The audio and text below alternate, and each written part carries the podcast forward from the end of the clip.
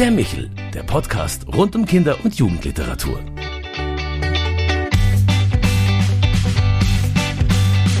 Ja, ich freue mich, dass Sie sich wieder beim Michel, unserem Podcast für Kinder- und Jugendliteratur, zugeschaltet haben. Mein Name ist Claudia Maria Pecher und man sagt immer, das Leben sei kein Ponyhof. Anders ist das aber bei der Autorin, die heute bei uns zu Gast ist. Susa Kolb. Herzlich willkommen. Ja, ich freue mich sehr, hier zu sein. Ja, Ende Juli ist der 20. Band mit allen Ponywassern gewaschen, der beliebten Haferhorde-Reihe im Magellan Verlag erschienen. Wir dürfen also heute ein kleines Jubiläum feiern. Seit rund sieben Jahren ist das Leben um Superpony Schoko aus den Kinderzimmern nicht mehr wegzudenken. Und auf dem Blümchenhof gibt es ja nicht nur Schoko und seine Ponyfreunde, das sind Shetland-Ponys, glaube ich, mich zu erinnern, ja. Susa, für diejenigen, die mit Pferdehöfen etwas unerfahren sind, wie muss man sich denn das Leben auf deinem Hof vorstellen? Ah ja, überall wirt's, gackert's, bellt's und miaut's und ähm, Ponys ähm, büchsen ja gerne aus, also man findet sie dann nicht immer in ihrem Auslauf, sondern vielleicht auch mal in der Scheune oder gar im Wohnhaus. Und aus dem Stall schauen die elegante Stute Gräfin heraus und Herdenboss Ole und wiehern ab und zu mal ermahnende Worte über den Hof, während die zwei Shetland-Ponys und Haflinger Toni Blödsinn anstellen. Ja, ähm, es gibt ja ganz viele Tiere, die da auftauchen. Die drei Hühnerdamen, ähm, die für Aufregung sorgen und der Hund Bruno, die kommen. Pferde nehmen unter den Tieren im Kinderbuch ja eine ganz wichtige Rolle insgesamt ein. Also wenn man den Kinderbuchmarkt anschaut, vor allem für Mädchen üben Pferde eine geradezu magische Faszination aus. Ich kann mich noch gut erinnern, als mir meine Banknachbarin in der Grundschule erzählte, dass sie zu Weihnachten ein Pferd bekommen habe, da waren meine Eltern dann sehr gefordert, was es bei mir zu Weihnachten geben würde. Und man fuhr da im Kompromiss halber im nächsten Urlaub nach Ungarn auf einen Reiterhof, was das Ganze nur bedingt ersetzte. Aber Pferde und Ponys ziehen auch Bettwäsche, Schuhe, Ranzen, T-Shirts. Manche hängen sogar als Stars über dem Bett als Poster. Und im Kinderbuchregal finden sich Sachbücher für Pferde, Erstlesegeschichten, Kinderbücher mit Pferdegeschichten auch für alle Generationen, also von Fury, Immenhof bis zu Bibi und Tina und zur Haferhorde. Ähm, was macht diesen unglaublichen Zauber, diese große Liebe zum Pferd bei Kindern aus? Was denkst du? Ah ja, das sind äh, sehr schöne Tiere und sehr sanfte Tiere. Und ähm, ja, man kann äh, sie striegeln und streicheln und eben auch Sport mit ihnen machen und ähm, dann ist man auf dem Rücken sozusagen eins mit dem Tier. Und das ist eben das, was es, das Pferd oder Pony von Hund oder Katze unterscheidet. Aber die Haferhorde ist nicht nur Mädchenkram, sondern definitiv auch Jungskram. Denn bei mir geht es hier nicht um Mädchen, die auf den Reiterhof kommen und reiten und irgendwie Abenteuer mit den Ponys erleben, sondern alles geschieht ja aus den Augen der Tiere, hauptsächlich der Pony-Jungs. Und sie stellen eben genauso viel Blödsinn an wie auch Jungs in Zweibeinerform. Ja, das finde ich ganz super, dass du beide berücksichtigt hast und aus diesem eigentlichen Klischee, das man ja mal so bei Pferdebüchern im Kopf hat, ausbrichst. Entscheidend ist ja die Freundschaft auch zu Tieren und das Gefühl, Sonne, Streichleinheiten, Heu und Hafer und der ein oder andere Ausritt sorgen bei dir und deinen Büchern für so ein rundum Wohlfühlgefühl, kann man sagen. Aber das wäre ja langweilig auf Dauer. Wie gelingt es dir, die Herzen äh, dieser jungen Pferdefans immer wieder aufs Neue zu erreichen? Naja, die Ponys, die bocken auch schon mal rum und wollen eben nicht den regelmäßigen Gang auf einem Hof mitmachen mit Reitstunde und brav sein und ähnlichem, sondern wie gesagt, Chattys kommen ja überall raus, wo sie nicht raus sollen und überall rein, wo sie nicht rein dürfen. Kein Riegel ist vor ihnen sicher. Und deswegen marschieren sie eben auch ins Dorf und gucken sich um und ähm, streiten sich, versöhnen sich und erleben wirklich Abenteuer, mm, die natürlich so ein bisschen vermenschlicht sind, aber äh, durchaus kenne ich auch ein Pony, was beim Bäcker einkaufen ging. und ich spreche auch soziale Themen an. Mhm. Also es wird ein der Dorfladen gegen den Supermarkt verteidigt oder Plastikmüll in der Nordsee entdeckt und ähnliches. Ja, es, ähm, sind das auch eigene Erfahrungen mit, mit Shetland-Ponys, die du gemacht hast oder einfach nur der Wunsch, mit Pferden Bücher zu schreiben? Nein, ich reite seit ich acht bin, mhm. habe natürlich auf Ponys angefangen zu reiten. Und äh, wenn man auf einem Shetland Pony reiten muss, sollte man immer gut ein Navi mitnehmen, weil das Pony will definitiv nicht dorthin, wo man selber hin will. Also ich habe ganz viel Abenteuer mit ihnen erlebt. Ich habe niemals ein Shetland Pony besessen, davon rate ich auch wirklich ab ähm, weil man zwangsweise Abenteuer erlebt, aber dafür meine Freunde und ihre Kinder. Und ja, ich besitze auch selber schon länger Pferde. Mein derzeitiges ist Schokobraun. Zwar mhm. 1,50 Stockmaß, aber es kann wunderbar unter dem untersten E-Band-Zaun durchrobben und auf Abenteuersuche gehen. Und die wenigsten Sachen sind eigentlich erfunden in der Haferhorde. Ich habe natürlich jetzt noch kein Pony irgendwas löschen sehen oder auf der Sandbank. Naja, wieso? In der Nordsee, aber ich bin auch nicht so oft an der Nordsee. Okay. Ähm, ja, du, du hast schon erzählt, dass es sehr viele Abenteuer gibt, die man da erleben kann mit der Haferhorde. Und jetzt würde mich interessieren, wie, wie dieses Buch im Ausland wahrgenommen wurde. Ja, lässt sich dazu was sagen? Ja, also ist tatsächlich schon in sechs Sprachen übersetzt worden. Ganz, also auch in Sprachen, die ich bislang in meinen Büchern noch nicht hatte, wie Hebräisch, Finnisch, Dänisch, Holländisch. Dort ist die Haferhorde sehr beliebt. Ukrainisch. Mhm. Dort ist sie auch sehr beliebt.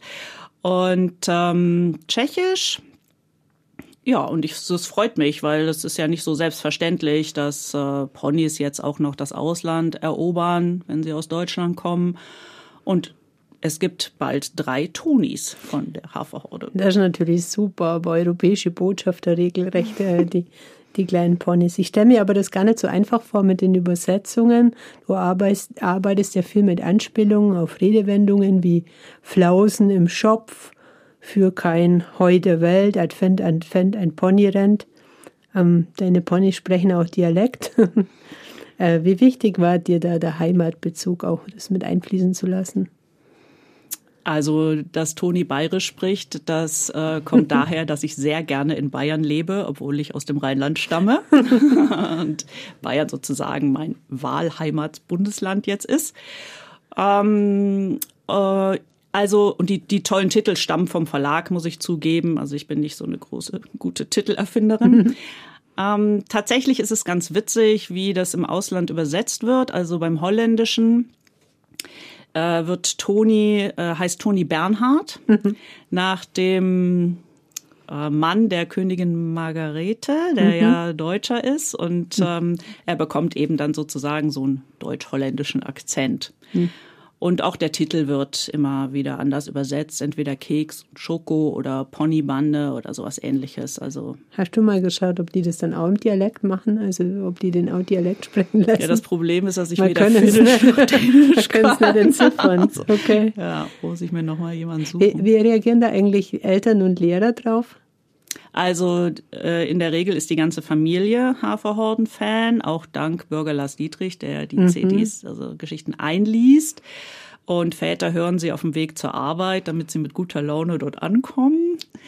Ähm, ja, also es ist eigentlich so ein Familiending, die mhm. Haferhorde. Ähm, kannst du dich an ein besonders schönes Ereignis oder eine Reaktion auf deine Ponybücher von Kindern erinnern? Ich kann mir vorstellen, dass deine Fanpost äh, nicht nachlässt. Ja, das ist richtig. Ich bekomme schon viel Fanpost und gerade in Corona-Zeiten habe ich oft E-Mails bekommen. Vielen Dank, ähm, du munterst uns auf oder die Ponys muntern uns auf.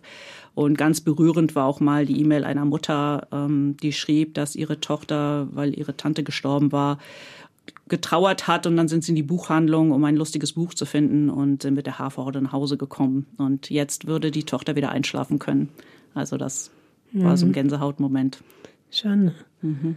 Tolle Reaktion. Inzwischen gibt es ja von Schoko und Keks, wie du erzählt hast, schon Toni-Figuren oder mhm. schon jetzt die dritte Toni-Figur und dann die Bücher sind als Lesung eingesprochen, eben durch Bürger Lars Dietrich, aber es gibt Puzzles, Freunde, Vorlese, Tagebücher, alles Mögliche. Die Bücher sind auch ganz wunderbar illustriert von Nina Dulle, mhm. ähm, die man ja auch als Illustratorin von der Magischen Schule kennt. Die Margit Auer war auch schon bei uns.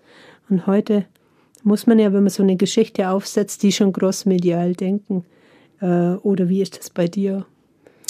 Also das entstand so nach und nach mhm. beim Verlag auch. Also es war klar, wir wollen jetzt nicht so viele Non-Books machen, sondern eher eben ein Tagebuch, ein Freundebuch, ein Puzzle, vielleicht auch mal ein Spiel. Also, aber in erster Linie. Also kein Haferorden-Universum. nee, das sollte jetzt nicht so schnell hochploppen eigentlich. Das mhm. wächst langsam. Es ja. ist noch offen, was, was noch kommt, aber im ja. Vordergrund stehen die Bücher und mhm. die CDs. Man kann sich sehr gut so ein Zeichentrickfilm oder ähnliches vorstellen. Ne? Wäre wär schon schön. Ja, sicher. Das ist das Einzige, was ich mir allerdings vorstellen kann, wenn man die mhm. Haferhorde zu einem Film macht. Aber das ist ja sehr teuer und ist sehr aufwendig, dauert lange. Und ich muss ehrlich sagen, ich ähm, bevorzuge Kino im Kopf. Mhm, das stimmt. Ähm, wie muss man sich denn die Zusammenarbeit mit der Nina Dolek vorstellen, der Illustratorin? Ja, die ist äh, großartig. Also wir haben jetzt nicht direkten Kontakt, äh, sondern der läuft immer über den Verlag. Mhm. Ich, sie kriegt mein Manuskript und dann spricht sie mit der Lektorin ab, ähm, welche Szenen sie illustriert. Aber wir kennen uns auch persönlich und ich muss sagen, ich bin ja zutiefst dankbar, dass sie die Haferhorde so toll zum Leben erweckt hat. Mhm.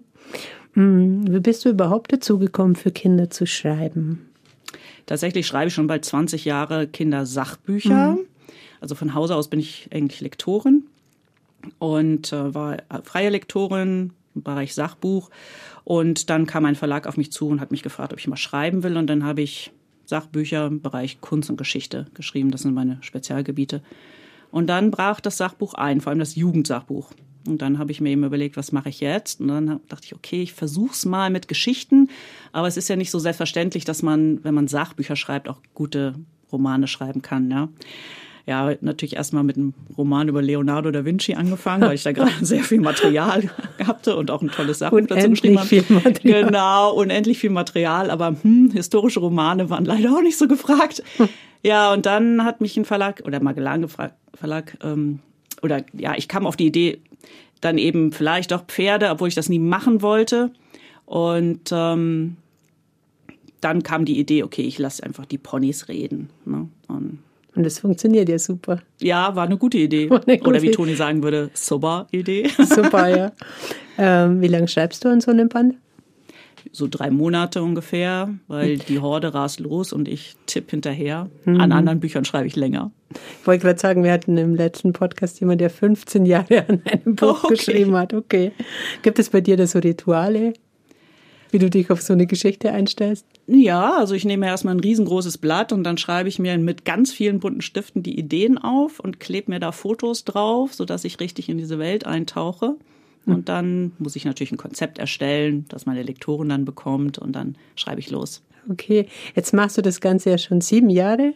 Mhm, ja. ja, ja, 2015 ist, glaube ich, genau. der erste Band erschienen. Mhm. Ähm, da denkt man doch schon pferdisch, will ich sagen, oder wie ist es? Ja, also, also wie, wie nah ist dieser Lebensbezug wirklich zu Pferden und wie schaltet man da auch wieder ab? Ich meine, man muss ja andere Bücher oder du machst ja andere Bücher auch noch, ne?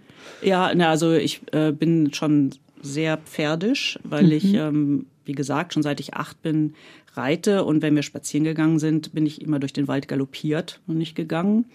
Ähm, also ich kann da ganz schnell reintauchen. Also ja. Auf Knopf. Im nächsten Leben möchte ich gerne Pferd sein.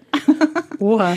Ja. Ja, in deinem neuen Band mit allen Ponywassern gewaschen zeigt sich die Ponybande ja etwas detektivisch. Schoko und Freunde werden Zeuge einer Entführung. Wer wird entführt und warum? Ja, Kavalier wird entführt. Das ist äh, ein berühmtes Springpferd. Das gehört dem Herrn von Donnerbalken und es ist Fienchens Vater. Mhm. Und ähm, eine Dame hat ihr Auge auf ihn geworfen und möchte ihn unbedingt besitzen und hat eben jetzt die Entführung in Auftrag gegeben. Ja. Aber das äh, hört sich nach viel Spannung an. Ja, wie passend für Band 20. Band 20. ähm, es sind aber noch mehrere Bände geplant. Ja, ich habe schon Band 21 fertig geschrieben. Ah, okay. Darf man das schon was wissen? Nein. Oh, schade. Aber dennoch, ich danke dir für diese vielen Einblicke, die du uns da gegeben hast und äh, schön, dass du bei uns warst. Und wer weiter reinlesen möchte, dem empfehle ich Band 1 der Haferhorde Flausen im Shop, aber man kann auch den Jubiläumsband Nummer 20 mit allen Ponywassern gewaschen lesen, wenn man den ersten Band oder die anderen Bände nicht kennt und kann ja nur rückwirkend noch lesen oder sie im Buchhandel oder in der Bücherei ausleihen, wenn sie ansonsten Anregungen, Fragen oder Wünsche haben, bitte schreiben Sie uns einfach unter michel.michaelsbund.de. Wir freuen uns, wenn Sie wieder zuschalten. Alles Liebe, schöne Herbsttage und bis zum nächsten Mal, wenn es heißt Michel, Ihr Podcast für Kinder- und Jugendliteratur. Der Michel, der Podcast rund um Kinder- und Jugendliteratur.